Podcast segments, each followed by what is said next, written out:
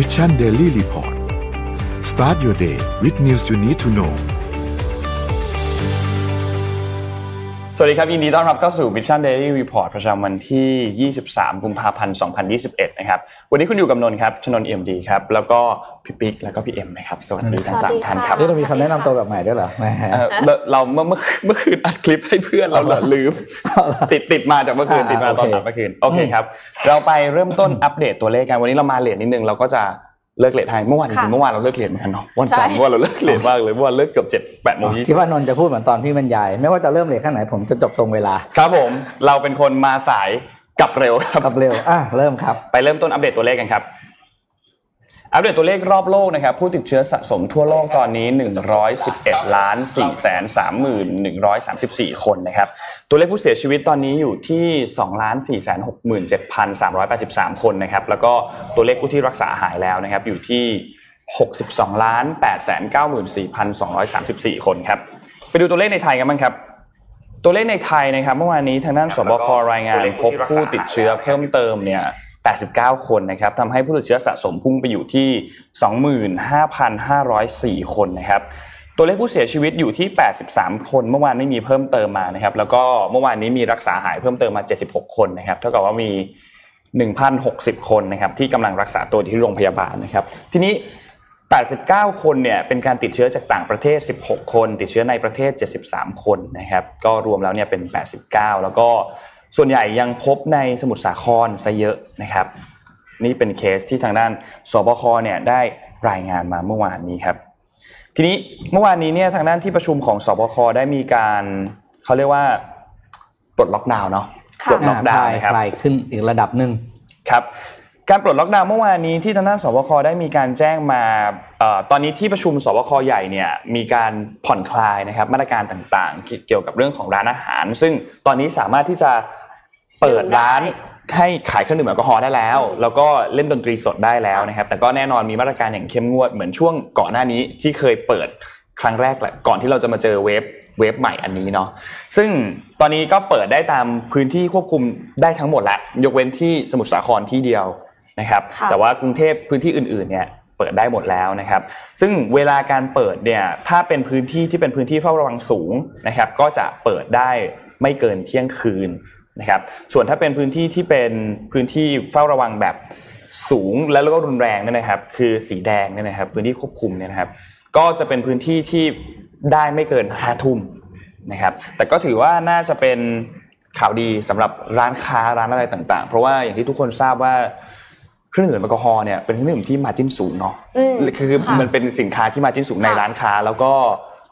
มันทำรายได้ให้กับร้านอาหารเนี่ยค่อนข้างเยอะ แต่เขาบอกว่าดื่มได้แต่ห้ามเต้นนะห้ามเต้นเหรอฮะใช่อ๋อเหรอเหรออ้าเอวอน้ยัองงไม่ติ๊เห็บนไปเต้นแล้วเหรอคะยังไม่เห็นยังไม่เห็นว่าว่ามีห้ามเต้นด้วย คือเหมือนกับว่านั่งดื่มอะมันนั่งแยกๆกันไงครับแต่ว่าพอเต้นปั๊บมันจะกลายเป็น social distancing มันไม่ได้อ๋อเพราะฉะนั้นก็คือโอเคดื่มเต้นได้คนแต่ห้ามเต้นดิสแทนกันไม่ได้เหรออะถ้าอย่างเต้นคนก็เดียวอะไรอย่างเงี้ยก็เต้นในติ๊กต็อกไปครับผมค่ะมันก็อาเต้นได้นิ้วอะถ้าอย่างนั้นมามาที่ข่าวในอืมประเทศเกี่ยวกับเรื่องโควิดกันต่อเลยแล้วกันนะคะอืมขอภาพ M3 ค่ะ นักท่องเที่ยว villa quarantine เนี่ยถึงภูเก็ตแล้วนะคะ ก่อนหน้านี้ภูเก็ตเงียบเหงามาก แม้ว่าโรงแรมจะตัดโปรโมชั่นลดราคาหนักหน่วงขนาดไหนนะคะ จนภูเก็ตเนี่ยออกมา บอกว่าจะรวมตัวซื้อวัคซีนเพื่อให้นักท่องเที่ยวต่างชาติกลับมา ล่าสุดนักท่องเที่ยวต่างชาติกลับมาแล้ว ถึงไทยจำนวน 70 คนในรูปแบบของวิลล่าควอนตีนเดินทางมาจากประเทศต่างๆ เช่น สหรัฐอเมริกา แคนาดา บราซิล ยูเครน เดนมาร์ก ฝรั่งเศส คือมันมาจากทั่วทุกสารทิศเลยจริงๆนะคะ แต่ว่าเขารวมกลุ่มเดินทางท่องเที่ยวกันมาแล้วหลายประเทศนะคะแล้วก็คือเป็นเครื่องบินเช่าเหมาลำไม่ได้ว่าแบบเหมือนกับต่างคนต่างมาจากที่นู่นที่นี่อะไรอย่างเงี้ยค่ะ เพราะฉะนั้นก็เอ่อเหมือนกับมีความเป็น bubble ประมาณหนึ่งอะนะคะ แล้วก็ล่าสุดนักท่องเที่ยวกลุ่มนี้เนี่ยเดินทางท่องเที่ยวมาจากอินโดนีเซียค่ะ เนื่องจากไปมาหลายประเทศก็ได้รับการตรวจเชื้อโควิด -19 รวมถึงกักตัวจากประเทศต่างๆ มาก่อนแล้วนะคะ แล้วก็พอกลุ่มนี้ลงเครื่องมาก็ได้รับการตรวจเชื้อโควิด -19 ด้วยวิธี PCR เลย แล้วก็ต้องเข้า state quarantine 5วันก่อน ก่อนที่จะไป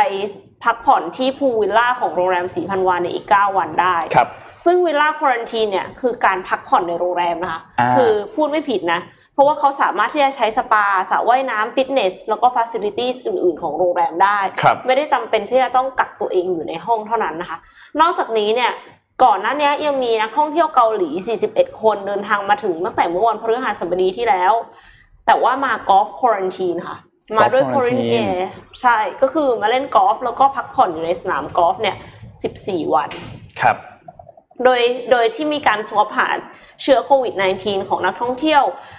ก่อนเข้าสู่ที่พักในวันแรกที่เดินทางถึงไทยนะคะ แล้วก็ตรวจหาเชื้ออีกครั้งในวันที่5ถึง7ถ้าสมมติว่า2ครั้งน่ะเป็นลบ ก็จะออกไปจากห้องไปตีกอล์ฟไปทำอะไรในสนามกอล์ฟได้นะคะ ก็หวังเป็นอย่างยิ่งค่ะว่าจะไม่เกิดการแพร่เชื้อนะคะ เพราะว่าถ้าได้ผลดีคุมอยู่ขยายผลได้อืมก็อาจจะมีแนวทางอื่นๆ อย่างเช่น มีการท่องเที่ยวแต่ว่าต้องเป็นการท่องเที่ยวตามโปรแกรม แล้วก็มีแพทย์ประกบแล้วก็ใช้แอปพลิเคชันในการติดตามประวัติการท่องเที่ยวโดยละเอียดอะค่ะครับแล้วก็ถ้าทำได้จริงไม่มีการติดเชื้อเพิ่มเติม น่าจะนัก รับนักท่องเที่ยวได้อีกมาก แล้วก็ช่วยสร้างรายได้ให้ประเทศให้คนในท้องถิ่น ช่วยให้ SME ไม่ล้มหายตายจากไปมากกว่านี้นะคะพี่ต้ปิ๊อกงทำอะไรบ้างแหละเอออย่างเงี้ยก็ทดลองไปก่อนว่าเป็นยังไงบ้างใช่ค่ะแล้วภูเก็ตน่าจะเป็นที่เดียวที่ทดลองได้ดีที่สุดแล้ว เพราะว่าคุณเป็นพื้นที่เป็นเกาะปิดเนอะอืม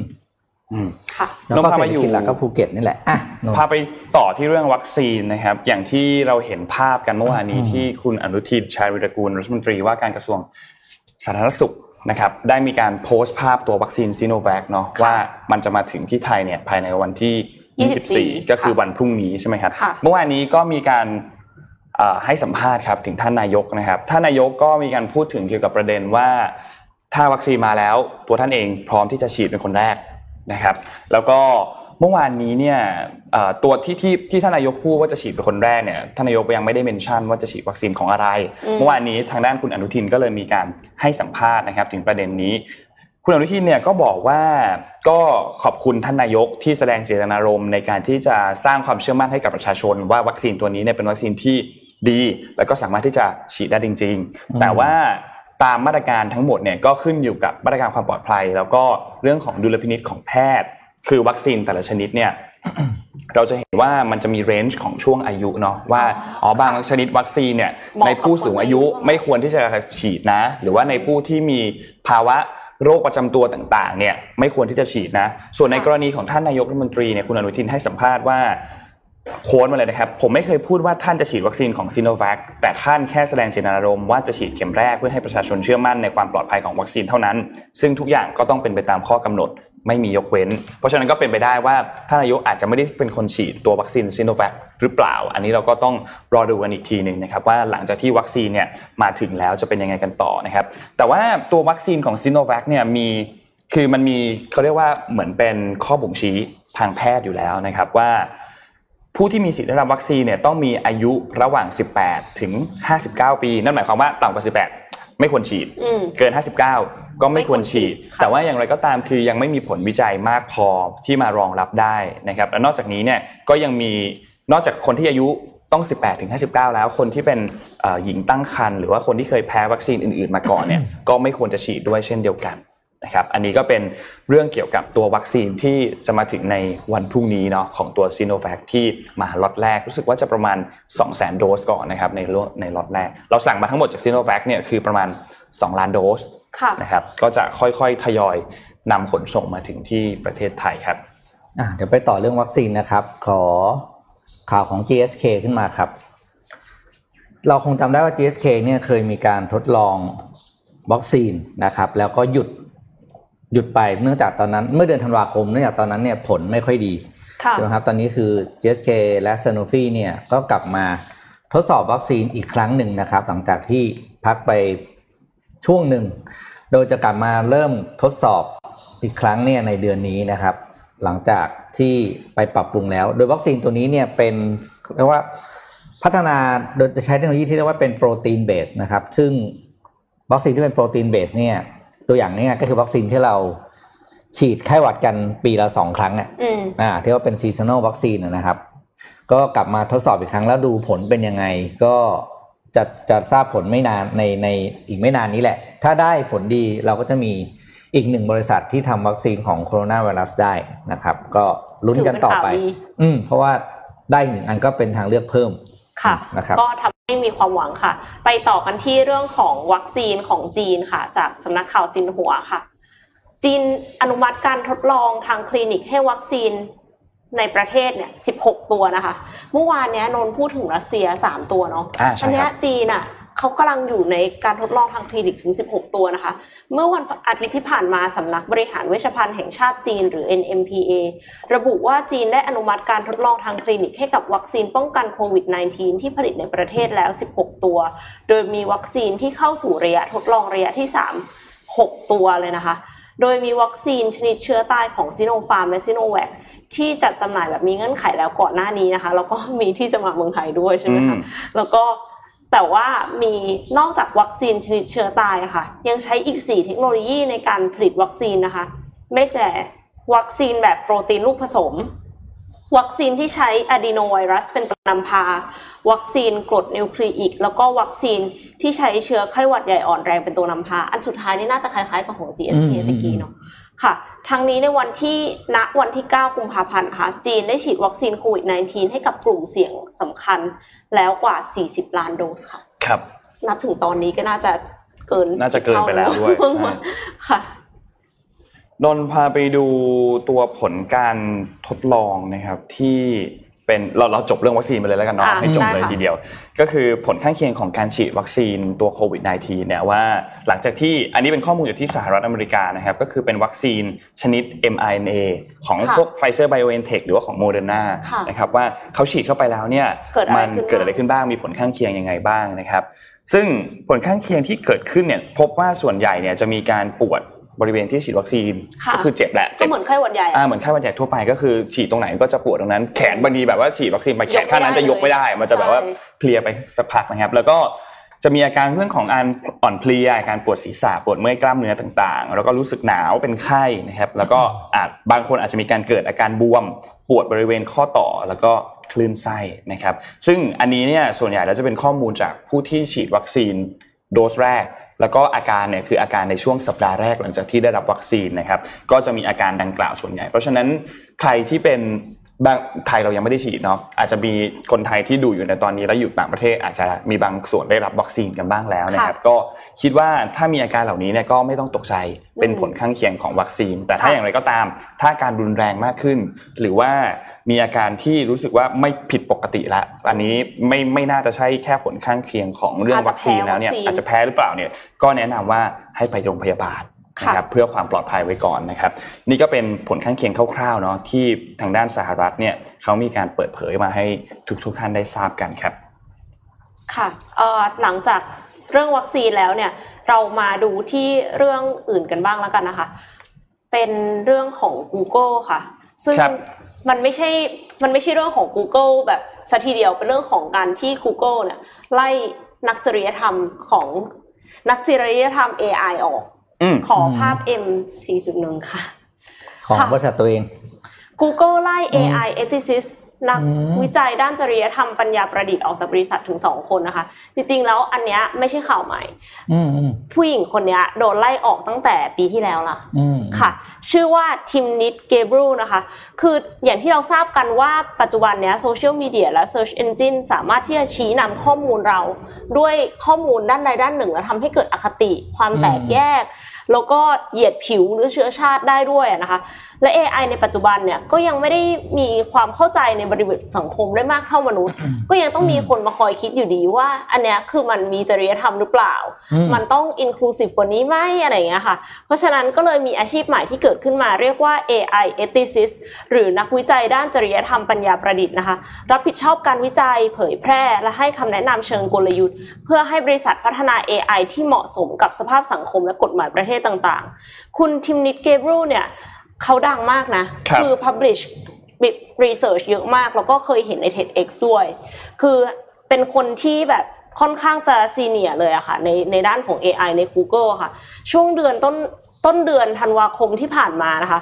Google ไล่เขาออก เพราะว่าเหตุผลก็คือเขาไปทำวิจัยอืมแล้วปรากฏว่าวิจัยอันเนี้ยเป็นวิจัยเกี่ยวกับ ความเสี่ยงและแนวทางการแก้ไข หาก AI มีความผิดพลาดในกรณีที่มนุษย์ให้ความไว้วางใจ เนื่องจากปัญญาประดิษฐ์สามารถประมวลภาษาธรรมชาติ และมีขนาดใหญ่ขึ้นอย่างต่อเนื่องอืมเขาบอกว่าระบบอันเนี้ยที่เขาทำวิจัยอะมันเป็นสิ่งที่ Google ใช้ แต่ว่าจริง ๆ ที่อื่นก็ใช้ด้วยนะ แต่คือเหมือนกับว่า Google รู้สึกว่ามันกระทบกับตัวเองอะแล้วก็ไม่ยอมให้เขา publish ทีนี้ปัญหามันอยู่ตรงที่ว่า ปกติแล้วเวลาที่จะ research อะไรอะค่ะ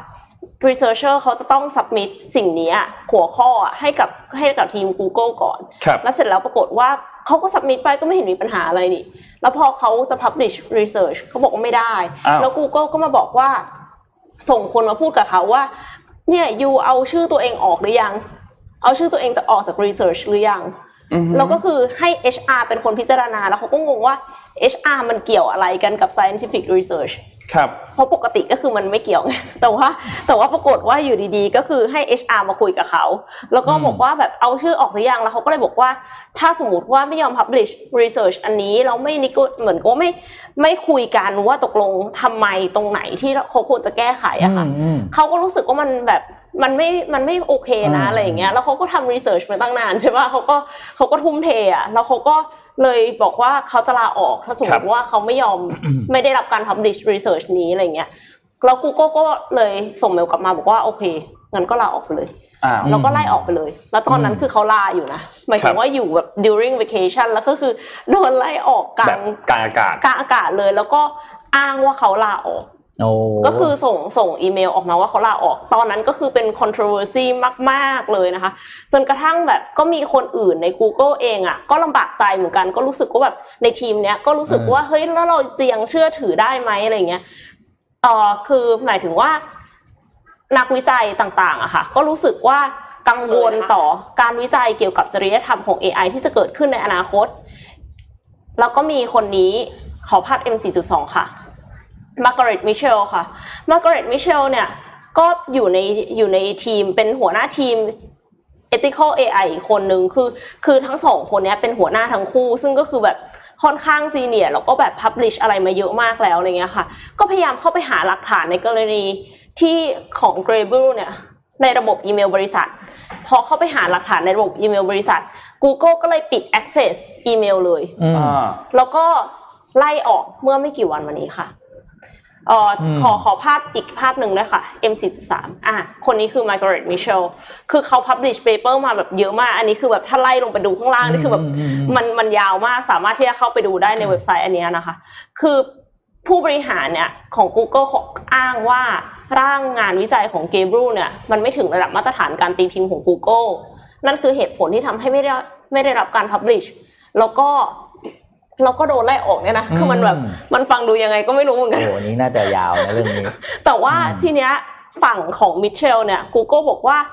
เขาละเมิดกฎของพนักงานหลายข้อ รวมถึงกฎความปลอดภัยของบริษัท และในการเข้าถึงข้อมูลที่เป็นความลับทางธุรกิจ และข้อมูลส่วนตัวของพนักงานคนอื่น แต่คือเขาพยายามที่จะแบบเหมือนกับหาความเป็นธรรมให้เพื่อนอะอืมเรากลายเป็นว่าอันเนี้ยก็เลยเริ่มไม่แน่ใจแล้วว่าตกลง AI ของ Google มันมีจริยธรรมไหมครัเพบราะว่าคนที่พยายามจะตั้งคำถามกับจริยธรรมเนี่ยโดนไล่ออกโดนไปทั้ซะงสงก่อนแล้วคอืมค่ะน่ากลัวมากค่ะโอ้โอ้เป็นเคสที่น่าสนใจนะ มีความน่ากลัวจริงๆน่าน่าจะกลายเป็นเรื่องเรื่องเฉาเนาะของของของ Google นะใช่ในยาววันนี้นี้นะเรื่คอรับงนี้ยาวแน่ๆอืมอ่าเดี๋ยวไปดูข่าว ตัวราคาทองแดงกันบ้างนะครับครับขอกราฟขึ้นมา เราไม่ค่อยได้พูดถึงเรื่องทองแดงกันนะครับ เพราะว่า เป็นสินทรัพย์เป็นเขาเรียกนะเป็นเป็นเออสินทรัพย์แบบที่เป็นสินค้าทางอุตสาหกรรมมากกว่านะครับ อันนี้จะให้ดูราคาทองแดงล่าสุดนะครับ เมื่อวันที่ 19 กุมภาพันธ์ที่ผ่านมาเนี่ย ราคาทองแดงกลับขึ้นไปอยู่ในระดับ 4 เหรียญต่อปอนด์นะครับ เป็นครั้งแรกตั้งแต่เดือนกันยายนปี 2011 นะครับ ราคาทองแดงเนี่ยถูกใช้เป็นตัววัด การขยายตัวทางเศรษฐกิจตัวหนึ่งนะครับ แต่เรามักไม่ค่อยคุ้นกันนะครับ ก็เลยเอามาเล่าให้ฟังอ่าถามว่าทำไมราคาทองแดงถึงขึ้นแบบนี้ ก็เพราะว่าเป็นสัญญาณบวกทางเศรษฐกิจของการขยายตัวในจีนนะครับ แล้วก็อเมริกา หลังจากที่มีเรื่องของอ่า economic crisis เมื่อปีที่แล้วนะครับค่ะโดยปัจจุบันนี้เนี่ยทองแดงเนี่ยสป라이ค่อนข้างไม่ไม่พอ นะเริ่มจะไม่พอแล้ว เพราะว่าจีนเนี่ยกวาดเรียบ แล้วก็จีนเนี่ยผู้เป็นผู้ส่งออกรายใหญ่ของของทองแดงในโลกนะครับ ตอนนี้สถานการณ์ก็คือ ปริมาณสต็อกทองแดงที่อยู่ในจีนเนี่ยมาอยู่ในระดับต่ำสุดในรอบ10ปีอืมคือมีเท่าไหร่ก็คือถูกซื้อไปใช้พัฒนาประเทศหมด เขาไปทำอะไรครับ เขาไปทำพวกสายไฟอ่าเป็นหลัก เพราะฉะนั้นค่ะแปลว่า ถ้ามีการทำสายไฟเยอะก็เป็นการขยายเมืองอืมนะครับ ก็เอามาฝากกันอีกหน่อยก็จะเห็น คือบ้านเราก็จะเห็นว่าพวกร้านที่เขารับซื้อก็จะมีสายไฟเป็นกองกองๆมัดๆนี่แหละก็เข้าไปขายกันนะครับ ก็เป็นสัญญาณที่ดีนะครับ ถ้าทองแดงขายดีอย่างนี้ขาดตลาดอย่างนี้แปลว่าเศรษฐกิจก็กำลังจะกลับมาครับนะครับ ก็เหมือนตอนนั้นที่เรามีช่วงปี 2011 ใช่ไหมหลังจากแฮมเบอร์เกอร์ crisis 2009 11 เนี่ย แล้วก็จากนั้นเนี่ยเศรษฐกิจโลกมันขาขึ้นตลอดถ้าจำได้ เพราะว่าดูดูจากตัวทองแดงนี่แหละครับอืมเป็น indicator ตัวหนึ่งแต่คนไม่ค่อยคนจะไม่ค่อยได้ได้ดูกัน เพราะว่ามันไม่ได้เครื่องประดับอะไรอย่างเงี้ยค่ะครัตบอนนี้ก็ดูกันแต่บิตคอยนะคะน่าดูไม่ค่อยอย่างเดียว มันก็เยอะ พาอะพาไปต่อกันที่แอปพลิเคชันสุดฮิตช่วงณช่วงเวลาตอนนี้ก็คือ Clubhouse ค่ะนะครับมันมีภาพอันหนึ่งเมื่อวานที่ส่งเข้าไปให้ไม่แน่ใจว่ายังอยู่ไหมค่ะฮิตในหมู่ iOS นะคะครับผมอืมอืมตอนนี้กำลังเฮ้ยตอนนี้ Android เขามีแล้วนะ แต่มีเป็นแบบยังเป็นของ Unofficial เถื่อนใช่ไหมอยู่เป็น unofficial อยู่ก็คือเป็นการเชื่อมตัวข้อมูล API โอ้เชื่อมเข้าไป คนในอืม Android ก็สามารถน่าโง่อะเข้าเข้าไปได้ แต่ว่า นนท์คิดว่ามีความเสี่ยงนิดนึงเหมือนกัน เพราะว่าด้วยความที่มันไม่เป็น unofficial app เนี่ยอืมมันมีความเสี่ยงว่าอันตรายตัวเจ้าของอะอะอาจจะแบนก็เป็นไปได้อืมคือคือคือหมายถึงตัวแอปพลิเคชันอาจจะแบนคนที่เข้ามาทางช่องทางอันนี้ก็เป็นไปได้เหมือนกัน คิดว่ากลุ่ม Android รอรอดีกรว่าอค่ะรอไม่เสี่ยงดีกค่ะว่าเราคิดว่าไม่ไม่เสี่ยงเยอะมันมีโอกาสที่จะโดนแบนเกิดขึ้นนะครับค่ะเพราะว่ามันไม่โปรถูกโมต้ไปองก่อนค่ะทีนี้อืมพูดถึงเรื่องของ Clubhouse เมื่อวานนี้ Clubhouse เกือบแตกครับอืมคือ อยู่ดีๆมันมีห้องห้องหนึ่งครับอืมที่ที่เอ่อมีการใช้ชื่อห้องเนี่ยว่าไทยรักไทยใครเกิดทันมากองรวมกันตรงนี้ ทีนี้ตอนประมาณสามทุ่มเนี่ยห้องนี้ก็เกิดขึ้นมา แล้วก็มีคนที่อยู่ข้างในประมาณหนึ่งก็จะเป็นคนที่มีชื่อเสียงในขับเฮาส์อะ มาพูดคุยกันค่ะถึงประเด็นว่าใครที่รู้จักพักไทยรักไทยตอนนั้นเนี่ยมาพูดคุยกันบ้างแต่อยู่ๆมีคนหนึ่งจอยเข้ามาครับชื่อคุณโทนี่วูดซัมคุณโทนี่วูดซัมใช้ตัวรูปโปรไฟล์เนี่ยเป็นรูปของอดีตนายกทักษิณชินวัตรนะครับ และสุดท้ายพอเปิดเสียงออกมา ปรากฏว่าเป็นอดีตนายกทักษิณจริง ๆ ที่เข้ามาพูดคุยกับเอ่อเขาเรียกว่าประชาชนละกัน ใน Clubhouse ประชาชนชาว Clubhouse เนาะในแอปพลิเคชันตรงนั้นนะครับ ซึ่งหลังจากที่เข้ามาปุ๊บเนี่ยห้องก็เต็มทันที 8,000 คน แล้วก็มีการเปิดห้องอีกจำนวน 9 ห้อง ซึ่งเต็มทุกห้อง อีกประมาณ 9 ห้องเนี่ยนะครับเต็มเกือบหมดนะครับทำให้มีคนเนี่ยรวมๆแล้วที่ฟังเสียงสดจากห้องนี้เนี่ยประมาณเกือบเกือบแสนคนนะครับที่ฟังอยู่พร้อมกัน ทีนี้ในประเด็นในเรื่องของการสัมภาษณ์เนี่ยก็ตอนแรกก็จะเป็นเกี่ยวกับเรื่องทั้งอดีตรัฐมนตรี อดีตโฆษกนะครับเอ่อมีนายแพทย์สุรพงศ์แล้วก็มีเอ่อ หมอหมอเลียบเนี่ยนะครับแล้วก็มีคนอื่นๆ ที่เข้ามาพูดคุยกันในห้องนี้หลายคนเหมือนกันนะครับ แล้วในช่วงหลังๆเนี่ยก็มีการให้เอ่อประชาชนเนี่ยขึ้นไปถามคำถามด้วยค่ะกัอดีตนายกนะครับ ซึ่งมีประเด็นที่ถูกถามหลาย ๆ ประเด็นเหมือนกันนะครับ ก็แน่นอนว่าตอนแรกก็มีการพูดถึงเกี่ยวกับเรื่อง นโยบาย 30 บาทรักษาทุกโรค เรื่องโอท็อปเรื่องหวยบนดินใช่ไหมครับ แล้วก็มีช่วงหนึ่งที่มีคนเข้ามาร่วมถามอดีตนายกทักษิณนะครับ เกี่ยวกับเรื่องของปัญหาความรุนแรงในภาคใต้นะครับ ซึ่งมี 2 เหตุการณ์ที่มีความรุนแรงเกิดขึ้นในปี 2547 ก็คือเอ่อการล้อมปราบชาวมุสลิมที่มัสยิดกรุเซะกรุเซะนะครับในจังหวัดปัตตานีนะครับแล้วก็เหตุการณ์อีกอันหนึ่งก็คือการสลายการชุมนุมในเหตุการณ์ตากใบนะครับ ซึ่งทั้งสองเหตุการณ์นี้เนี่ยมีผู้เสียชีวิตรวมกันเนี่ย ประมาณ 120 คนนะครับ ซึ่งคุณทักษิณเนี่ยก็มีการตอบว่าเป็นเรื่องของหน่วยงานความมั่นคงในพื้นที่ แล้วก็เขาก็จำเหตุการณ์ในช่วงตอนเวลาตอนนั้นได้ไม่ทั้งหมดแล้ว แล้วก็บอกว่ามันมีความซับซ้อนมากนะครับ แล้วนอกจากนี้ก็มีการสอบถามเกี่ยวกับประเด็นเรื่อง ความเขาเรียกว่าเป็นความเห็นต่างในสังคม แล้วก็ภาวะการเมืองในช่วงปัจจุบันตอนนี้นะครับ เกี่ยวกับเรื่องของมาตรา1นึเรื่องของปัญหาการแก้ไขรัฐธรรมนูญต่างๆนะครับ ในเรื่องของเอ่อเกี่ยวข้องกับสถาบันเนี่ยทางด้านคุณทักษิณก็ตอบว่าเขาอยู่ไกลประเทศไทยแล้ว ไม่เข้าใจรายละเอียดของสถานการณ์ในประเทศดีพอ ก็เลยขอไม่ตอบคำถามนี้นะครับ เมื่อวานนี้เนี่ยมีเขาเรียกว่าเป็นเหมือน เหมือนเหมือนเหมือนเป็นกลุ่มคนรุ่นใหม่คนหนึ่งที่มีโอกาสขึ้นไปถามคำถามนะครับ เกี่ยวกับประเด็นว่าโอเคคุณคุณทักษิณต้องการที่จะมีการแก้ไขเกี่ยวกับเรื่องของรัฐธรรมนูญ แต่ว่าเด็กรุ่นใหม่ รุ่นนี้เนี่ยไม่ได้ต้องการแก้ไขเรื่องของรัฐธรรมนูญเท่านั้น แต่มีความต้องการในเรื่องของการปฏิรูปสถาบันพระมหากษัตริย์ด้วยนะครับแล้วก็มีการพูดถึงกระแสเกี่ยวกับทวิตเตอร์ว่าตอนนี้เนี่ยพูดถึงเหตุการณ์ คือเซเหตุการณ์ตากใบว่าอย่างไรบ้างนะครับทวิตเตอร์เมื่อวานก็ก็แตกพอสมควรนะครับคุณทักษิณเองก็ไม่ได้ตอบคำถามนี้โดยตรง ก็ตอบว่าก็เลี่ยงเลี่ยงตอบคำถามนี้นะครับ ซึ่งก็ถือว่าเป็นอีกอีกระดับหนึ่งเนาะของการที่ทุกคนกลายเป็นสื่อมวลชนอืมสามารถที่จะเข้าไปตอบคำถาม เรียกได้ว่าถามคำถามอ่าตั้งตั้งคำถาม แล้วก็มีคนที่ ก็ก็อย่างที่ทุกคนทราบว่าเป็นหนึ่งในคนที่มีคนต้องการสัมภาษณ์มากที่สุดในช่วงเวลาตอนนี้นะครับ ก็เลยทำให้แอปพลิเคชัน Clubhouse เมื่อคืนฮิตฮอตมากนะครับสำหรับประเด็นนี้ที่เกิดขึ้นเมื่อวานนะครับ ก็ถือเป็นประเด็นน่าสนใจ แล้วก็ไม่แน่ว่าอาจจะมีการให้สัมภาษณ์แบบนี้อีกหรือเปล่า ทีนี้มันมีบทความอันหนึ่งที่คนที่เขาเป็นหนึ่งในโมเดเลเตอร์เนี่ยนะครับ ออกมาให้สัมภาษณ์บอกว่า เขาตัวเขาเองนะ คนอื่นรู้หรือเปล่าไม่รู้แต่ตัวเขาเองไม่รู้เหมือนกัน ว่าจะมีคุณทักษิณเข้ามาชอยอันนี้เกิดขึ้น มันก็เลยก็เลยแบบว่าห้องก็เลยมีความฮือฮา มีความแบบอันนี้นิดหนึ่งนะครับ แต่ก็เป็นความฮือฮาของ Clubhouse ครับเมื่อคืนนี้ที่คุณโทนี่เนี่ยเข้ามาจอยในห้อง Clubhouse ครับ ค่ะ ไปเจ็ดโมงครึ่งไหมคะ อะ ไปเจ็ดโมงครึ่งก็ได้ครับ เจ็ดโมงครึ่งอะพี่ส่งเขาไปแล้วอ๋อโอเคมีมีทำตุนไหมพอดีงงกันไม่รู้ใครจะทำพอดีมีทำสำรองตาแล้วตารางนี่แหละได้ตารางมันได้ทับทับๆกันอยู่ได้ได้โอเคไม่ต้องตกใจอ่าวันนี้จะมาดูเรื่อง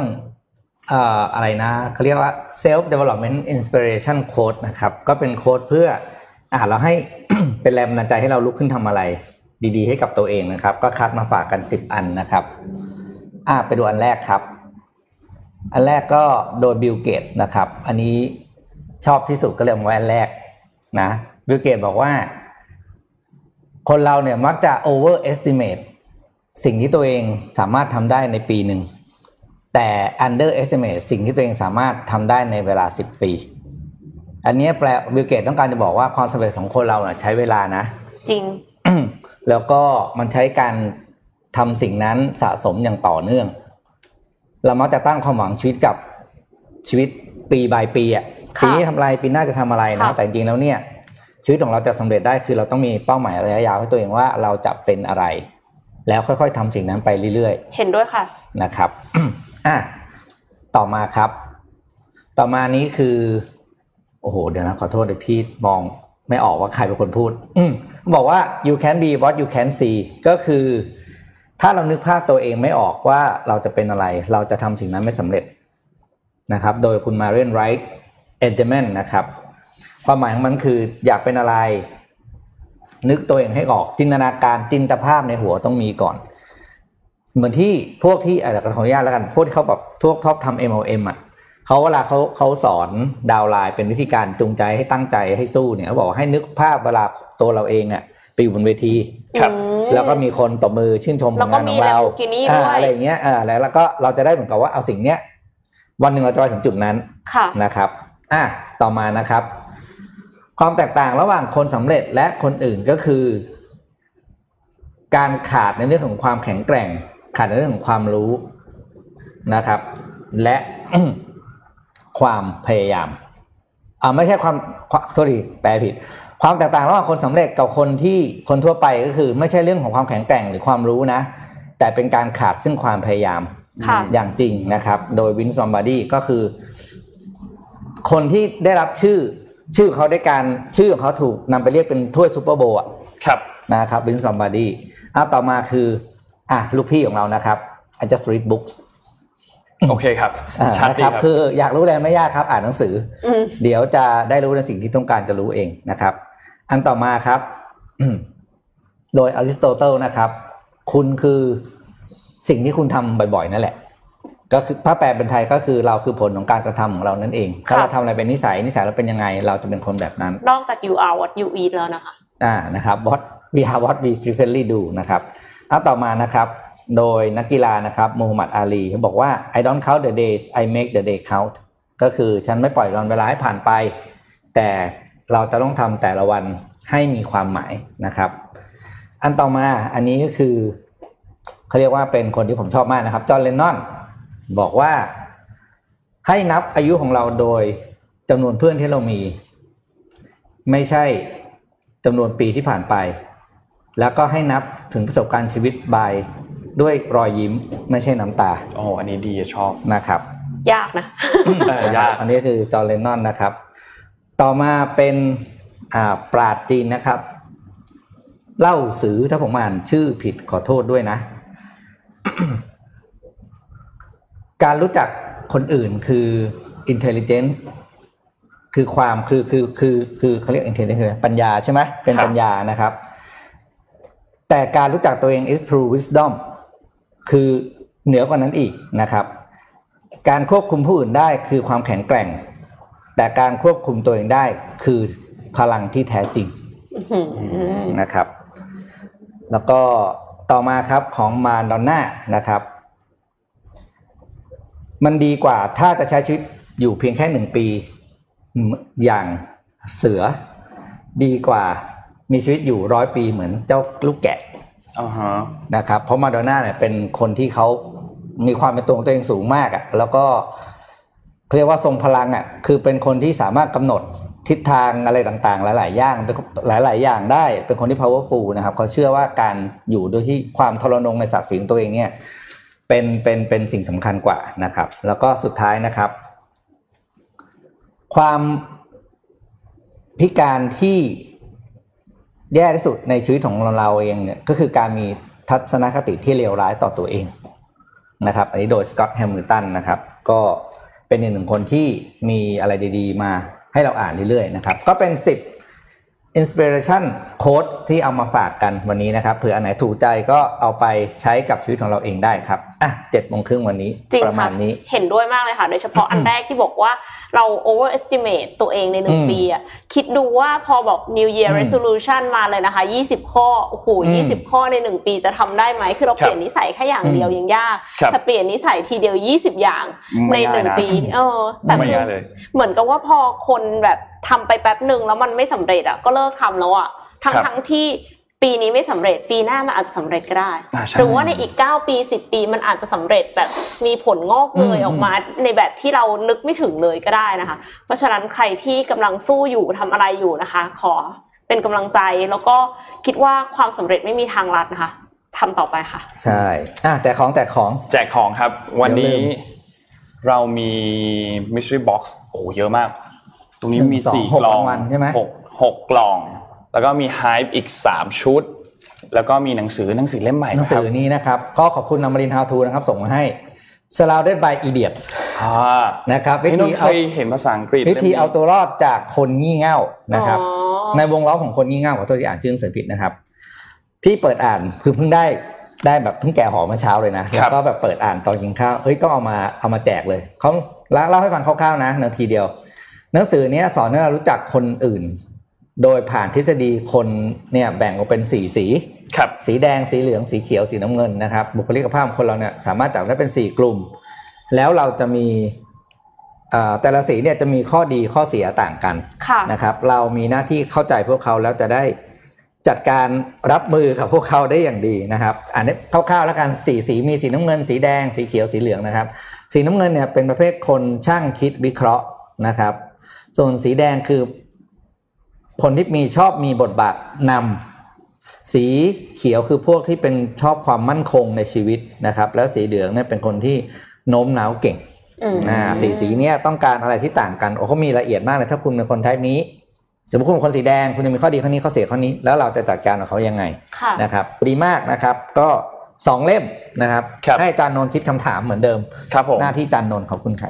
เอ่อแปลว่าเรารวมแล้วเนี่ยมีแจกทั้งหมด 11 รางวัลนะครับ เราถามคำถามปลายเปิดนิดนึงละกัน เกี่ยวกับเรื่อง Clubhouse ละกันมันเพราะมันยังฮิตฮอตอยู่เนาะอืม Clubhouse ตอนนี้เนี่ยแอปพลิเคชันที่ฮิตมากๆตอนนี้มันมีฟังก์ชันคร่าวๆ ก็คือให้คนกดยกมือขึ้นไปพูดคุยกันได้อืมใช่ไหมอืมแต่ในอนาคตมันก็เป็นไปได้ว่าอาจจะมีการพัฒนาฟังก์ชันอื่นๆเข้ามา ทุกคนอยากเห็นฟังก์ชันอะไรใน Clubhouse ขอบคุณมากค่ะอ่าโอ้โหสุดยอดไปเลยค่ะ เอ็มบอกว่าอยากเห็นฟังก์ชันแรกคือ Android ใช้ได้ Android ใช้ได้ นี่คือฟังก์ชันคือที่ PM ง่ายสุดแล้วล่ะ มันมีอะไรมากกว่านี้ละ ที่เหลือโอเคหมดนี่อะไปต่อโดไปนโดต่นอแชร์นะ ของโนนอะไม่อินคลูซีฟเลยคำถามเราเนี่ยเรารู้สึกว่าขัดเราใจรู้สึกว่าคนมันน่าจะมี Android ฟังก์ชันเกี่ยวกับการโหวตอืมเกิดขึ้นในแอป เพราะเพราะว่าใช่ใช่เขามีโหวตกันเยอะเออเออมีบางห้องที่แบบเขาทำเป็นแบบ แนวแนวเหมือนดีเบตกันอะอ่ามาดีเบตในอ่าประเด็นนู้นประเด็นนี้กันอย่างเงี้ยแล้วก็มีความพยายามที่ว่าแบบอยากจะโหวตอะแต่โหวตยังไงดี ก็เลยทำการเคลียร์ตัวคนยกมือก่อน แล้วพอพูดถึงมาก็ให้คนกดยกมือขึ้นมา แล้วก็นับจำนวนตรงนั้นว่าคนกดยกมือมาเออกี่เขานัคบนได้ไงอะคนเป็นพันอะพี่มันมันมันจะขึ้นตัวเลขอยู่ครับอ๋อเหรอเออไม่เคยรู้เรื่องเลยอ๋อเหรอเออมันจะขึ้นมันขึ้นมันจะขึ้นทำไมตัวเลขอยู่เราโง่จังอืมแล้วพอโหวตมติอันนี้จบปุ๊บก็เคลียร์โหวตกูเคลียร์ยกมือไปทีหนึ่งแล้วก็ให้คนอีกฝั่งหนึ่งยกมือขึ้นโหวตอีกทีหนึ่ง ก็ประมาณนี้เออเออซึ่งแต่แต่ในอนาคตอยากเห็นฟังก์ชันนี้ที่เป็นฟังก์ชันการโหวตเนาะน่าสนใจมากมันน่าจะมีทำคนให้ลอกคำตอบนนเต็มเลยค่ะแล้วครับอืมอืมอืมบอกว่ามีบอกช่วยกัว่านคิดช่วยกันคิดเดี๋ยวช่วยกันคิดช่วยกันคิดสมุดจะได้เห็นว่าอะไรอะพูดจริงนะพูดเรื่องมีขับเฮาส์ต่อหนึ่งได้ไหมมีใครได้บเลอยกว่าครับแอบลงทุนในขับเฮาส์สูปะคะเนี่ยไม่มีไม่มีจะบอกว่า เรามักจะมีเหตุการณ์อย่างนี้เห็นบ่อยๆนะโหทำไมแอปเนี้ย เราใช้ไม่ได้อย่างอย่างเคสของ Clubhouse เนี่ย Android คน Android ก็จะบ่นเนี่ยทำไม iOS ใช้ได้อย่างเดียว ประเด็นคือแล้วคนที่เป็น developer บ้านเราอะทำไมไม่ทำล่ะ อืมอย่ามัวแต่บ่น ถ้าทำเนี่ยอาจจะเสร็จไปแล้วนะ เดี๋ยวเดี๋ยวเดี๋ยวขอขอวิโต้ขอวิโต้ทำไมอะเอ็มเชื่อว่าจริง ๆ แล้วอะไม่ใช่ว่าทำยากนะอืมทำได้อืมและอาจจะเคยมีคนลองมาก่อนอืมแต่ว่ามันไม่สำเร็จ เพราะนี่ว่าไงมีให้ลอกแล้วไง key success factor มันคือการที่มีอินฟลูเอนเซอร์แบบ mega influencer มาอยู่ในแพลตฟอร์มอะอ่าอย่างเช่นอีลอนมัสก์อย่างเงี้ยคือถ้าสมมติว่าไม่สามารถดึงคนแบบนั้นเข้ามาได้อะแล้วเราทำอะไรอะนั่งคุยกันเหมือนอยู่ในซูมเนี่ยหรอมันก็ พี่ปิ๊ก no no พี่ว่าต่างพี่ว่าต่างอย่างจริงเหรอน้อยเนี่ยฐานคนอยากใช้เนี่ยอย่างพี่โทมัสก็พูดในสนทนาธรรมใช่ไหมครับสามในสี่ของโลกเป็น Android อ่าใช่เออค่ะคืออ่าถ้าถ้าเอ็มบอกว่าต้องมีเมกะอินฟลูเอนเซอร์กราฟนี่เอลอนมาเคยนั่งปะพี่ว่าโอเคคนละมุมอันนะนี้พี่ว่ามันคนละมุม social media ไงนะอ่าคนละแบบคนละแบบเพราะฉะนั้นเนี่ยมันไม่เป็นต้องเป็นเมกะอินฟลูเอนเซอร์แต่ถ้าจำนวนฐานผู้ใช้ที่มากพอมันดันให้ไปได้อืมฐานผู้ใช้ ใช่เพราะอย่างที่บอกว่าสามในสี่ใช่ไหมเอาเอาแค่ จำนวนคน Google ถ้าเออไม่ใช่คน Google คนใน Android เนี่ย Android พอๆกันเนี่ยเท่าเท่าๆกันก็คนก็ไประดับนึงแล้วเดี๋ยวจะมีคนที่เป็น Android โดยแล้วเขาเป็นอินฟลูเอนเซอร์อยู่แล้ว ที่เขาเออใช้ได้ค่อยใช้อย่างเงี้ย ก็จะมีตามเข้ามา อืม ก็คือ Android อะ ฐานใหญ่กว่า iOS แน่นอนเยอะอะแน่เยอะแน่นอน เยอะเพราะว่าอันเนี้ยแน่นอนมากชัดค่อนข้างแล้วก็ชัดมากในในอืมทุกประเทศด้วยโดยเฉครับอย่างยิ่งถ้าสมมติว่าใช่เป็นใช่ประเทศที่แบบกำลังพัฒนาเพ ราะว่ามือถือ Android มันมัแบนบถูกกว่าไงราใช่คามันมีหลายถูกกราว่คากว่าอุ๊ยแต่แต่ตอนเนี้ยสินค้าอืมที่เป็นแบบ iPhone มือสองอะขายดีกันมากเทียบหมดขายตู้ดีมากอืมขายดีมากหมดนะครับตู้อืมเราอะพาไปต่อที่ข่าวเกี่ยวกับของ SCB กันครับ วันนี้เป็นข้อมูลจาก SCB อืม 10X ครับ หัวข้อน่าสนใจมากคือเกี่ยวกับเรื่องของ Health Tech ครับอืมในช่วงปี 2020 ถึง 2021 ที่ผ่านมาเนี่ยเราจะเห็นว่าเทรนด์อันหนึ่งเกี่ยวกับเรื่องของ virtual healthcare เนี่ยมันเป็นเทรนด์ที่ค่อยๆ มาเงียบๆ แต่มันมาอย่างสม่ำเสมอมาก อธิบายคำว่า virtual healthcare ให้ฟังก่อน virtual healthcare เนี่ยมันมีคำศัพท์อีกคำหนึ่งก็คือคำว่า telemedicine นะครับคำว่า telemedicine เนี่ยมันเป็นการรักษาแบบระยะไกลค่ะ เราไม่ได้เข้าไปที่โรงพยาบาลอืมเพื่อพบแพทย์ แต่เป็นการพูดคุยกับแพทย์ อาจจะเป็นผ่านทางแอปพลิเคชันแอปพลิเคชัน อาจจะเป็นเหมือนแบบ FaceTime เหมือนแบบวิดีโอคอลแบบนั้นค่ะนะครับ Clubhouse อะไรเงี้ยอ่าอ่าอ่าหมอทาง Clubhouse อะครับ ซึ่งอันนี้เนี่ยมันเป็นเหมือนกับเป็นพื้นฐานเลยนะ ที่โอเค เราต้องมาเริ่มกันตั้งแต่แรกเลยว่า การพูดคุยกันระหว่างแพทย์กับคนไข้เนี่ยก็ต้องมีการพูดคุยกันที่ มากขึ้น เพราะว่ามันไม่สามารถที่จะมีอุปกรณ์ที่ตรวจสอบได้แน่นมากขึ้น หรือว่าอุปกรณ์ตรวจสอบได้แม่นคงมั่นคง หรือว่าแม่นยำมากขึ้นนะครับ แต่ว่าการดูแลอันนี้เนี่ยมันเป็นการดูแลที่มันเพิ่มวิธีเนาะเป็นเพิ่มวิธีขึ้นไปแล้วก็เพิ่มทางเลือกให้กับคนเข้าไป เพราะว่าในช่วงการระบาดของโควิด -19 เนี่ยหลาย ๆ คนเองก็ไม่ค่อยอยากไปโรงพยาบาลเนาะเพราะมันก็เป็นพื้นที่ที่ถือว่าเป็นพื้นที่เสี่ยงประมาณหนึ่งนะครับ ก็เลยมีการใช้ตัวเทเล m มดิซีเนี่ยคือคนก็ video conference ไปพูดคุยกัน ทีนี้เขามีการทำแบบสำรวจครับจากศูนย์ควบคุมและป้องกันโรคหรือว่า CDC เนี่ยนะครับของสหรัฐอเมริกาครับเขาบอกว่าในช่วงเดือนมีนาคมเมื่อปีที่แล้วเนี่ยมีการใช้ตัว telehealth เนี่ยมากขึ้นถึง 154%เมื่อเทียบกันกับในปี 2019 นะครับซึ่งแน่นอนว่า 2 ปัจจัยนี้ปัจจัยแรกก็คือเรื่องเกี่ยวกับการล็อกดาวน์ที่เกิดขึ้น นะครับแล้วก็ข้อที่ 2 คือการผ่อนคลายพวกมาตรการกำกับดูแลต่างๆ ที่แต่ก่อนแล้วเนี่ย telehealth เนี่ยมันไม่ได้ถูกเปิดให้เข้าถึงได้ง่ายขนาดนี้ ตอนนี้มันทำให้ถูกเข้าถึงได้ง่ายมากยิ่งขึ้นนะครับทำให้ทิศทางการเติบโตของ telemedicine เนี่ยมันก็เติบโตขึ้นค่อนข้างสูงนะครับ แล้วด้วยความที่สหรัฐเนี่ยเป็นการจ่ายใบสั่งยาอยู่แล้วเนาะ ไม่ได้รับยาที่โรงพยาบาลเลย คุณก็ต้องรับใบสั่งยามาแล้วก็ไปที่ร้านขายยา อันนี้มันก็เลยมี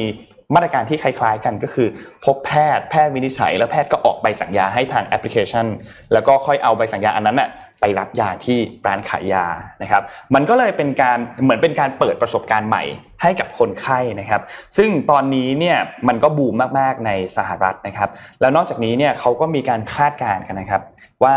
Research and Market เนี่ยเขาได้มีการเผยแพร่รายงานคาดการณ์กันว่า Telemedicine เนี่ยมีแนวโน้มที่จะโตขึ้นเฉลี่ยประมาณปีละ 37.7%นะครับและมีความเป็นไปได้ว่าธุรกิจการดูแลสุขภาพออนไลน์เนี่ยอาจจะมีมูลค่าพุ่งไปสูงถึงเกือบเกือบ2แสนล้านเหรียญสหรัฐนะครับในปี 2025 ซึ่งเขาบอกว่าภูมิภาคที่คาดการณ์ว่าน่าจะมีการเติบโตมากที่สุดใน 5 ปีหลังจากนี้เนี่ยก็คือเอเชียแปซิฟิกนะครับเพราะว่า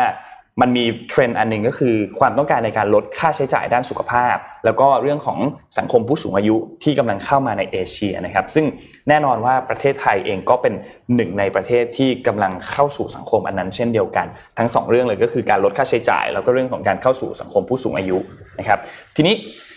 ในเรื่องของ telemedicine อีกประเด็นหนึ่งที่น่าสนใจก็คือถ้าหากว่ามันจบ pandemic นี้ไปละโควิดเรียบร้อยไปแล้วเนี่ย มัน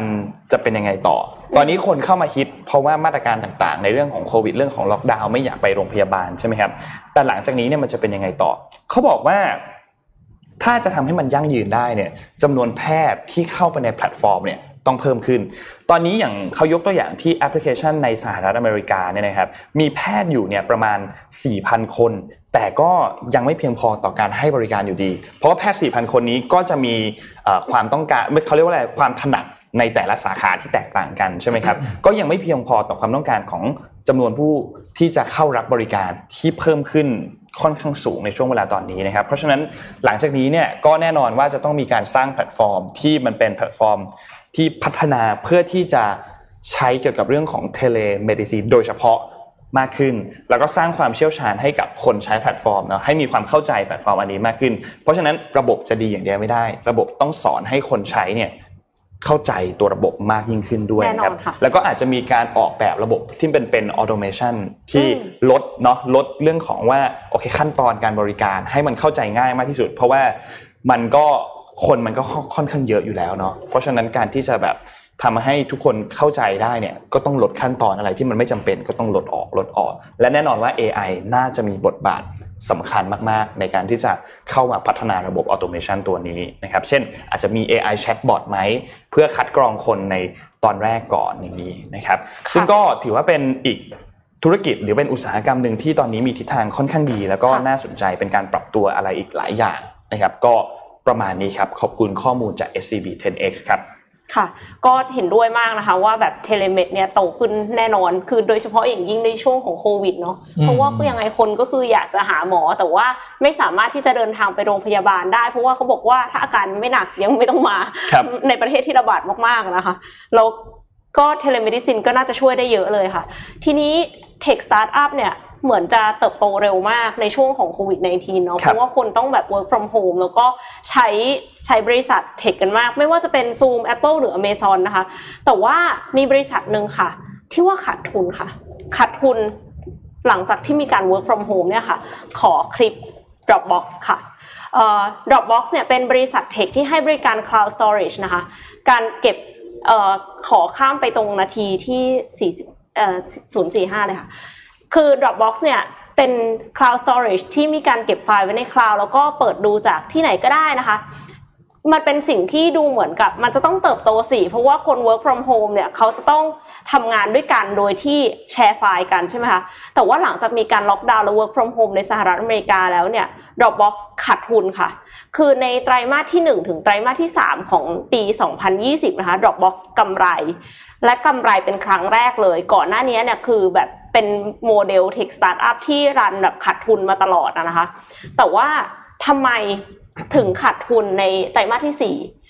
ขาดทุนในไตรมาสที่สี่แล้วคือขาดทุนจนกระทั่งเอหนึ่งถึงสามไม่มีความหมายเลยนะ สุดท้ายแล้วทั้งปีกลายเป็นขาดทุนเลยค่ะ รวมกันเนี่ย เพราะว่าไตรมาสที่สี่เนี่ยคือสูญเงินไป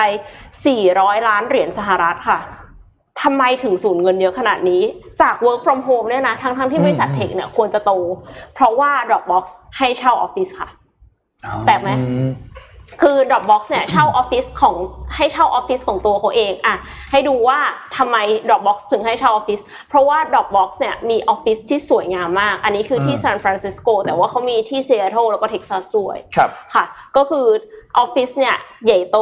OR แต่ว่าคนไม่มาทำงาน เพราะว่าเขาให้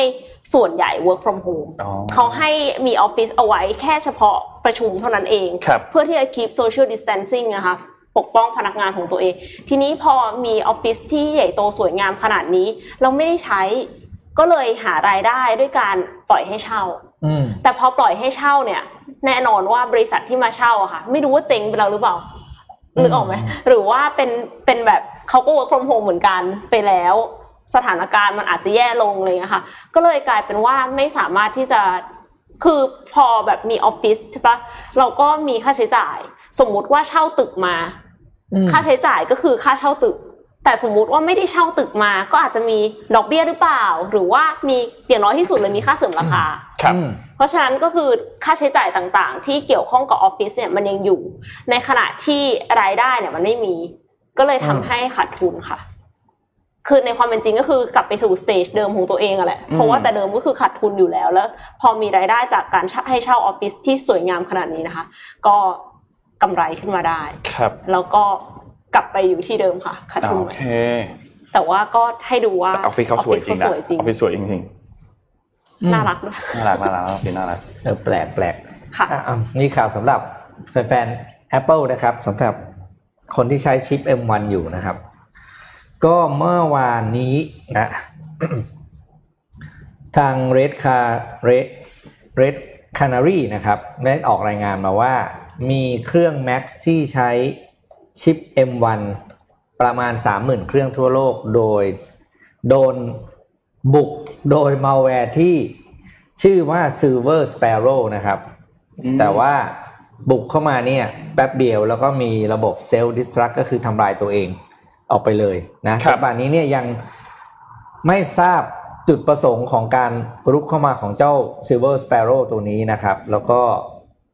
ยังไม่รู้ว่าได้อะไรไปบ้างด้วย เพราะมาแล้วก็หายไปคือมันปรากฏในเครื่องอยู่ประมาณช่วงเวลาสั้น ๆ 15 วินาทีนะครับ โดยประเทศที่เขาเรียกว่า Silver Sparrow เนี่ยรุกไปยัง 153 ประเทศทั่วโลกนะครับ แต่หลักๆเนี่ยอยู่ที่สหรัฐอเมริกาอังสหรัฐอาณาจักรแคนาดา ฝรั่งเศส และเยอรมนีครับนั่นก็แปลว่าต้องระวังเหมือนเดิมนะครับ แต่ว่าอันนี้คือเห็นชัดเจนเลยว่าไปที่ Apple ที่ใช้ชิป M1 อย่างเดียวอืมอืมนะครับ ก็ติดตามก็ยังต้องระวังนะเรื่องมาแวร์คือจะบอกว่าใช้มันมีคำพูดยุคหนึ่งว่าใช้ Apple ไม่มีไวรัสอ๋อใช่ใช่ไม่มีไวรัสใช่มันมีนานมากแล้วถ้าใครทันรุ่นนี้ก็ประมาณนั่นแหละ แต่ฮะหลังๆก็มีนะ หลังต้องๆก็การมีจะเพราะสื่อฉะอะไรนั้นคะครับต้องระวังต้องระวังคือใช้ก็อย่าไปกดอะไรมั่วซั่วอย่างเงี้ยนะครับ ครับโดนพามาต่อที่สถานการณ์การประท้วงในเมียนมาครับ การประท้วงในเมียนมาเมื่อวานนี้เอาภาพขึ้นมาให้ดูนะครับ มีเก็บภาพมาฝากกัน การประท้วงเมื่อวานนี้เนี่ยเป็นการประท้วงที่ค่อนข้างคนเยอะมากนะครับ อันนี้คือใจกลางที่มันดาเลย์นะครับ ซึ่งคนที่เข้าไปประท้วงกันเนี่ยก็คือมีการประท้วงหยุดงานนะครับ หยุดงานในวันนี้ค่ะแล้วก็ เยอะไปออกมากมาประท้วงกัน social distancing ไม่มีอยู่ไม่มีจริงแล้ว จะเห็นว่าคนออกไปประท้วงค่อนข้างเยอะมาก เพื่อต่อต้านทางด้านเอ่อรัฐบาลที่เป็นการเข้ามาอย่างรัฐประหารที่เกิดขึ้นประมาณ 3 สัปดาห์แล้วนะครับ ที่รัฐบาลทหารเนี่ยเข้ามารัฐประหารในเอ่อเมียนมานะครับ ซึ่งตอนนี้เนี่ยก็หลังจากที่มีการประกาศหยุดเนี่ยนะครับ พบว่า มีธุรกิจหลายอันมากที่ทำการปิดธุรกิจของตัวเอง ปิดปิดชั่วคราวอืมอ๋อหยุดธุรกิจชั่วคราวหยุดทำงาน เพื่อที่จะออกมาประท้วงกันนะครับอ๋อค่ะอันนี้ยกตัวอย่างเช่น พวก Food Delivery ต่างๆ อย่าง Food Panda Grab หยุดให้บริการการสั่งอาหารแล้วก็ส่งอาหารนะครับ แต่ว่าบริการแท็กซี่ยังคงเปิดอยู่นะครับ แล้วก็มีร้านค้าที่เป็นธุรกิจท้องถิ่น หรือว่าพวกเชนธุรกิจที่มาจากต่างประเทศเนี่ยก็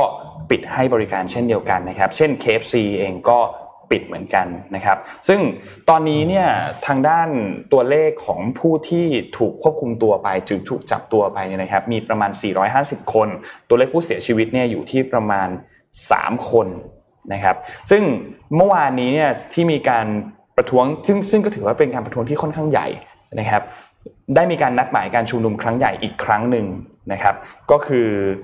อ๋ออะอันนี้แหละเป็นการ วันนี้แหละขออภัยครับ วันนี้แหละเป็นการนัดชุมนุมคกำลัรั้งงใหญ่สงสัยว่าจะใหญ่ขนาดไหนคะเพราะว่านี่ก็นี่ก็ใหญ่มากแล้วนะครับใช่คือคือเขาเขาเป็นการแสดงเชิงสัญลักษณ์นะครับว่า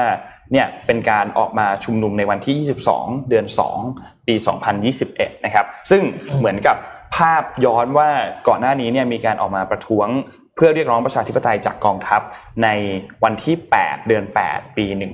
1988 แล้วครั้งหนึ่งนะครับ นี่ก็เลยเป็นการแสดงออกเชิงสัญลักษณ์ในวันที่ 22 เมื่อวานนี้ที่ผ่านมานะครับ ก็มีคนออกมาร่วมการชุมนุมเนี่ยค่อนข้างเยอะนะครับ แล้วก็มีคนให้สัมภาษณ์ หลายคนบอกว่าทุกคนตอนนี้เนี่ยกำลังมีส่วนร่วมกับเรื่องนี้ แล้วก็ต้องการที่จะออกมาเพื่อต่อต้านการรัฐประหารที่เกิดขึ้นในประเทศนะครับค่ะทีนี้ที่น่าสนใจคืออันนี้ครับ มันมีกลุ่มที่เป็นกลุ่มดารานักแสดงนะครับที่ค่อนข้างมีชื่อเสียงก็ออกมาประท้วงเช่นเดียวกัน ทีนี้เขาก็เลยมีการเหมือนกับเรียรายเงินบริจาค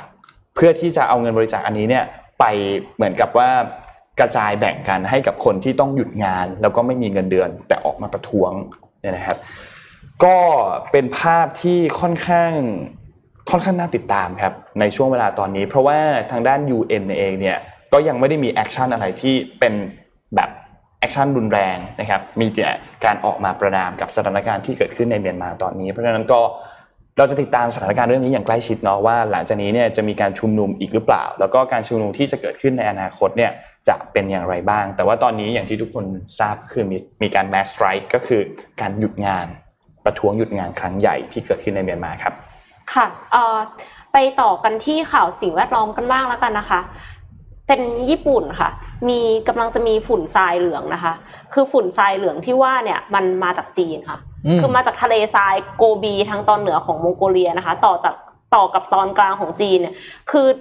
มันจะมีเหมือนเป็นฝุ่นทรายอะที่พัดมาจากทะเลทรายโกบีเนี่ยมีเส้นผ่านศูนย์กลางน้อยกว่า 20 ไมครอนนะคะ อันนี้เอามาจากเพจครบเครื่องเรื่องญี่ปุ่นนะคะ ต้องขอบคุณข้อมูลด้วย คือไอ ทรายอนุภาคเล็กเนี่ยมันลอยขึ้นไปบนท้องฟ้า แล้วก็มองเห็นได้ราวกับม่านหมอกสีเหลืองขนาดใหญ่ของภาพถัดไปค่ะ ตั้งแต่ปลายศตวรรษที่ 20 เป็นต้นมานะคะมันมีฝุ่นทรายเหลืองเนี่ยทวีความถี่แล้วก็ความรุนแรงขึ้นเรื่อยๆ เนื่องจากสภาวะโลกร้อนเป็นสาเหตุหลัก มันจะเห็นเป็นแบบเนี่ยฟ้ามันก็จะเหลืองๆอย่างเงี้ยอืมคือนึกถึงแบบตอนซานฟรานซิสโกที่มีไฟป่าไฟป่าก็คือจะเป็นสีส้มครับใช่ไหมเป็นสีส้คะมๆอันนี้เลยจะเป็นสีเหลือง ก็เนื่องจากว่าโลกร้อนเนี่ยทำให้แผ่นน้ำแข็งที่เคยปกคลุมผิวทรายละลายไปค่ะ แล้วก็เกิดการขยายตัวของทะเลทรายด้วยครับมันก็เลยทำให้ไอ้ฝุ่นเหลืองเนี่ยยิ่งทวีความรุนแรง แน่นอนว่าอย่างแรกเลยคือ ทัศนวิสัยไม่ดี เวลาที่ขับรถขับขี่ยานพาหนะใช่ไหมคะแล้วก็ ต่อจากนั้นเนี่ยก็คือเรื่องของโรคตาโรคภูมิแพ้อืมการติดเชื้อในระบบทางเดินหายใจนี่คือน่ากลัวมากเพราะว่าช่วงนี้ญี่ปุ่นก็ยังมีโควิด -19 อยู่ คือถ้าสมมติว่ามันมีเรื่องของฝุ่นอีก แล้วทำให้ปอดเนี่ยทำงานได้ไม่เต็มที่อะคนที่จะเสียชีวิตจากโรคโควิด -19 ก็กลัวจะมีมากขึ้นนะคะ แต่ว่านอกจากนั้นคือมีโอกาสเสี่ยงที่จะเกิดโรคมะเร็งในประชากรวัยทำงาน เพราะอะไร เพราะว่าฝุ่นทรายเหลืองผ่านเขตเกษตรกรรม และอุตสาหกรรมของประเทศจีนมาค่ะ และเขตเกษตรกรรมและอุตสาหกรรมจีนนะคะ ก็มีทั้งยาฆ่าแมลง โลหะหนักนะคะ ตะกั่วปรอทแคดเมียม สารก่อมะเร็งและเถ้าถ่านจากการเผาไหม้ของโรงงานอุตสาหกรรม สารประกอบซัลเฟอร์ ซึ่งทำให้เกิดกรดฝนกรดนะคะ แล้วก็พบไวรัสและแบคทีเรียสายพันธุ์ที่ไม่มีในญี่ปุ่นอีกด้วยค่ะคือน่ากลัวมาก เออ นอกจากจะข้ามทะเลมาตกในเกาหลีและญี่ปุ่นได้ ยังข้าม มหาสมุทรแปซิฟิกไปไกลถึงตะวันตกของทวีปอเมริกาได้อีกด้วยค่ะ คือไปมันมันมันเบามากมันไปเออมันก็เลยแบบว่าพากันไปได้ไกลมากนะคะ ดังนั้นเนี่ยกิจกรรมกลางแจ้งต้องถูกยกเลิกอย่างแน่นอน แล้วก็เกาหลีใต้อาจจะประกาศหยุดเรียนเลยทีเดียว แน่นอนว่าจะต้องเกิดความสูญเสียทางเศรษฐกิจนะคะ ตั้งแต่ค่าซักเสื้อผ้าเพราะว่าซักไม่ได้เองคือแบบมันฝุ่นเยอะมากจริงๆอะไรเงี้ยไปจนถึงค่า เสียหายในการยกเลิกเที่ยวบิน ซึ่งตอนนี้อาจจะไม่เท่าไหร่ เพราะว่าเที่ยวบินอาจจะมีไม่เยอะ แต่ที่สำคัญเลยคือเรื่องของสุขภาพค่ะครับสุขภาพของคนเนี่ยสำคัญมากแล้วยังส่งผลต่อระบบนิเวศและห่วงโซ่อาหาร ลดผลิตผลทางการเกษตร แล้วก็ถ้าสมมุติว่าตกสู่ทะเลเนี่ยก็เป็นอันตรายต่อสัตว์น้ำและปะการังระยะระยะยาวด้วย ก็เป็นกำลังใจให้แล้วก็ขอให้มี การวางมาตรการป้องกันและแก้ไขปัญหานะคะ ระหว่างเนี่ยจีนญี่ปุ่นเกาหลีหรือว่าประเทศอื่น ๆ ที่ได้รับผลกระทบด้วยค่ะ เออเนี่ยแก้ไงนะมันลมมันพัดไปเรื่อยๆอะใช่แต่ใช่ไหมคืออืมหมายถึงว่าเอาพูดแบบพูดแบบตื้นๆ ไม่อืมไม่ได้มีความรู้มากขนาดนั้น แต่ว่าการที่มันผ่านส่วนของเกษตร แล้วก็อืมอุตสาหกรรมของจีนเนี่ยแสดงว่าไอ้ตรงเกษตรและอุตสาหกรรมของจีนเนี่ยมันมีอะไรที่จะแก้ไขอ่าได้ไหมใช่ทำให้ต้นทางไม่มีไอ้พวกสารโลนู่นหะหสานัรกนี่ทั้งหลาตามยอะมาค่ะอืมน้อยลงก็ได้ครับก็ยังดีอะไรอย่างเงี้ย เพราะว่าคือถ้าสมมติว่ามันผ่านตรงนั้น แล้วตรงนั้นไม่ได้มีสิ่งที่อันตรายขนาดเนี้ยก็จะไม่เป็นไรก็เป็นแค่ละอองทั่วไปก็ยังใช่ลิมิตความอันตรายลงไปได้ค่ะ โอเคน้องพาไปที่ข่าวลูกพี่กันบ้างครับ ลูกพี่อีลอน ทำอะไรอันนี้แล้วอันนี้ไม่ไม่ไม่เชิงเป็นลูกพี่ตัวลูกพี่โดยตรง แต่อ่าว่าเทสลาเนี่ยเมื่อช่วงต้นเดือนที่ผ่านมาเนี่ยเขาได้ประกาศการเข้าไปซื้อตัวบิตคอยใช่ไหมครับคือเปลี่ยนจากเงินสดที่ถืออยู่เนี่ยประมาณ 10%ซึ่งคิดเป็นเงินประมาณ 1,500 ล้านเหรียญสหรัฐนะครับเข้าไปซื้อบิตคอยเพื่อเก็บเข้าเป็นทรัพย์สินสำรองนะครับทีนี้เราเขาไม่ไม่มีใครทราบเนาะเพราะวันที่เทสลาเข้าไปแจ้งเนี่ยเพียงแต่แจ้งว่าเข้าซื้อบิตคอยด้วยจำนวนเงินเท่านี้ แต่ไม่มีใครทราบว่าเทสลาเข้าไปซื้อ ตอนที่บิตคอยราคาเท่าไหร่นะครับซึ่งเขาก็คาดการณ์กันว่าน่าจะอยู่แถวๆช่วง 30,000 ถึง 35,000 เหรียญต่อ1บิตคอยนะครับนั่นหมายความว่าในช่วงเวลาไม่ถึง 1 เดือนนะครับตอนนี้เนี่ยเทสลาเนี่ยทำกำไรนะครับจากการที่เข้าไปลงทุนในบิตคอยเนี่ยเป็นบวกประมาณ 80%ละโอ้โหเพราะราคาบิตคอยตอนนี้มันพุ่งขึ้นมาแล้วใช่ไหมครับ80%เท่านั้นเองนะคะ80%ครับนี่ในช่วงเวลาประมาณ 2-3 สัปดาห์อืม นะครับลงทุนในบิตคอยนี่กำไรเร็วกว่าทำรถอีกนะคะ แต่น่าสนใจมันคือตรงนั้นถูกต้องครับ ในปี 2020 เนี่ยเทสลาทำกำไรเอ้ยทำรายได้ก่อน รายได้จากการขายรถยนต์ไฟฟ้าของเขาเนี่ยไปเป็นจำนวนเงินประมาณ 30,000 ล้านเหรียญสหรัฐ แต่เป็นกำไรเนี่ยคิดแล้วเนี่ยประมาณ 700ละประมาณ 700 ล้านเหรียญสหรัฐ แต่ตอนนี้เนี่ยทำกำไรจากบิตคอยตัวนี้ไปเนี่ยประมาณ 1,000 ล้านเหรียญสหรัฐแล้ว นั่นหมายความว่า 2 สัปดาห์ในการเข้าลงทุนบิตคอยน์ทำกำไรมากกว่าขายรถยนต์ไฟฟ้าทั้งปี 2020 คือ เดี๋ยวก่อนฟังด้วยวิจารณญาณนะคะอะทุกคนฟังด้วยวิจารณญาณเดี๋ยวนะกลายเป็นว่าทุกคนแห่ไปซื้อบิตคอยน์หรือว่าคริปโตเคอเรนซีกันหมด หรือแม้กระทั่งแบบว่าชิปที่เอาไปขุด Ethereum เมื่อวานนี้อะไรเงี้ย คือมัน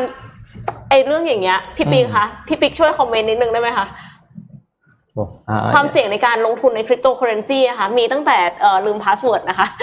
ยังทำ private key หายนะคะอ่าแล้วก็ยังไปถึงแบบว่าถ้าสมมติว่าเข้าจังหวะไม่ดีเราอาจจะติดดอยก็ได้อ่าใช่อืมอืมอย่างที่เรารู้ว่าบิตคอยน์มันเป็นสินทรัพย์ที่มีความ roller coaster มากใช่ค่ะมันมันมันเป็นรถไฟเหาะเลย เมื่อคืนนี้ก็ร่วง 10%นะครับอืมร่วง 10%เยาวนนท์ยังไม่ได้เข้าไปดูวิเคราะห์ถึงสาเหตุเนาะยังไม่เห็นตัว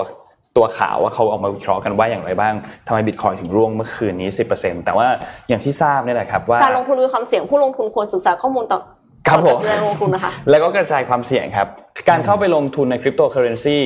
นนท์คิดว่ามันก็เป็นเรื่องที่ดี แต่ว่าไม่ควรจะเข้าไปร้อยเปอร์เซ็นต์ทั้งหมดค่ะแบ่งพอร์ตเข้าไปเพื่อที่จะกกระระจาจายยความมเสี่คาวเสี่ยยงงเข้าไป อันนี้ก็เป็นหนึ่งในทางเลือกที่ค่อนข้างดีนะครับ แต่ว่าเทสลาเองเนี่ยเขาก็มีการพูดถึงทวีตอันหนึ่งของอีลอนมัสครับทวีตของอีลอนมัสอันนี้เนี่ยเป็นประเด็นที่เขาก็เหมือนมาให้สัมภาษณ์เกี่ยวกับว่าการที่เทสลาเข้าไปซื้อตัวบิตคอยเนี่ยมันมันยังไง อีลอนก็ออกมาทวีตบอกว่า Tesla action is not directly reflective of my opinion ก็คือการที่ Tesla จะทำอะไรเนี่ยมันไม่ได้มันไม่ได้ไม่ได้สะท้อนโดยตรงว่าผมคิดยังไง เพราะว่าการที่ Tesla เข้าไปลงทุนใน Bitcoin เนี่ยมันไม่ได้หมายความว่าผม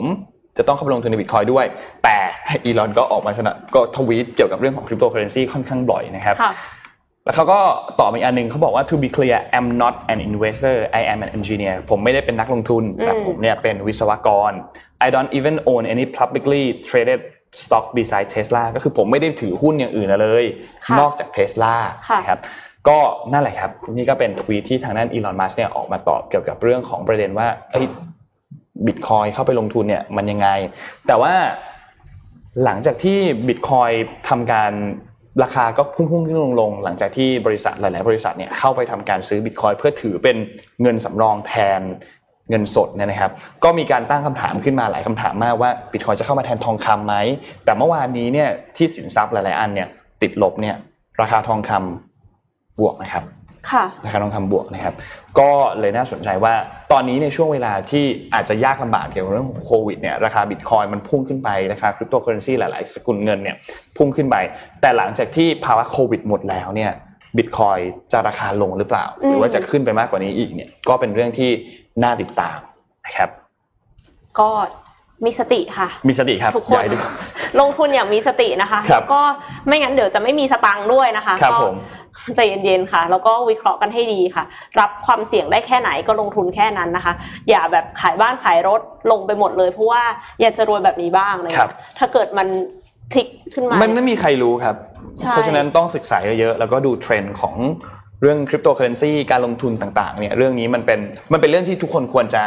ให้การศึกษาเนาะ ควรจะศึกษาเรื่องนี้กันเหมือนกับเยอย่าอะอย่าเล่นเหมือนพนันอะๆอะอย่าเล่นเหมือนพนันใช่ใช่ใช่อย่าเล่นเหมือนพนันเหมือนกับที่ครั้งหนึ่งเรามาอ่านหนังสือเรื่องการลงทุนหุ้นทั่วไป บริษัททั่วไปว่าเราควรจะศึกษาเรื่องนี้ตั้งแต่ 20-30 ปีก่อนที่แล้วเออวันนี้แหละก็เริ่มศึกษาคริปโตตั้งแต่วันนี้ ครับอืมศึกษาจนกว่ามั่นใจว่าเราเข้าใจมันดีแล้วค่อยลงทุนก็ได้ เพราะมันก็ขึ้นขึ้นลงลงอะก็คือหุ้นหรือการลงทุนพวกนี้มันมีกฎข้อหนึ่งที่พี่ว่ามันจริงมากก็คือ เรามันไม่มีมา มันไม่มีราคาต่ำสุดและสูงที่สุดค่ะครับ เออคุณจะเข้ามาวันไหนเนี่ย มันก็จะมีต่ำหรือสูงกว่านั้นได้อยู่ดี ใช่ เพราะฉะนั้นเนี่ยเมื่อพร้อมและเข้าใจมันดี ค่อยลงทุน แต่ต้องลงทุน ครับนะครับ เห็นด้วยครับว่าต้องลงทุนอืมครับ ครบไหมวันนี้ น่าจะครบแล้วครบถ้วนแล้วค่ะครับวันนี้น่าจะครบถ้วนแล้วสปอนเซอร์หน่อยครับก็ขอบคุณ All New Isuzu Mu X นะครับเหนือทุกความเชื่อเหนือทุกความสำเร็จนะครับแล้วก็ขอบคุณเนสกาแฟอเมริกาโน่เฮาส์เบนสัมผัสสุนทรีย์จากกาแฟชั้นดียกระดับประสบการณ์การดื่มกาแฟ แล้วก็ขอบคุณ SCB นะครับที่อยู่กับเรามา อย่างยาวนานและก็ยังคงอยู่ต่อไปนะครับก็ขอบคุณมากๆนะครับและแน่นอนครับทุกๆทท่านที่ติดตามฟังกันอยู่ตอนนี้ ไม่ว่าจะเป็นช่องทางไหนก็ตาม YouTube Facebook หรือว่า Clubhouse นะครับอ๋อแล้วก็ลืมบอกเห็นบางคนตอบคำถามใน YouTube คือคำถามร่วมสนุกแจกของรางวัลเนี่ย ต้องตอบทุกคนต้องมาต่อใน Facebook นะคะเนาะเพราะว่าเราถ้าต่อใน YouTube เนี่ยเราไม่สามารถที่จะติดต่อไปได้ในการที่จะให้ของรางวัลนะครับ ก็มาต่อกันใน Facebook แต่ว่าทุกคนจะดูช่องทางไหนแล้วแต่สะดวกเลยค่ะนะครับก็ขอบคุณทุกท่านมากๆนะครับ ที่ติดตามวันนี้เราสามคนลาไปก่อนแล้วก็พบกันใหม่อีกครั้งหนึ่งในวันพรุ่งนี้ครับ สวัสดีครับ สวัสดีค่ะมิชชั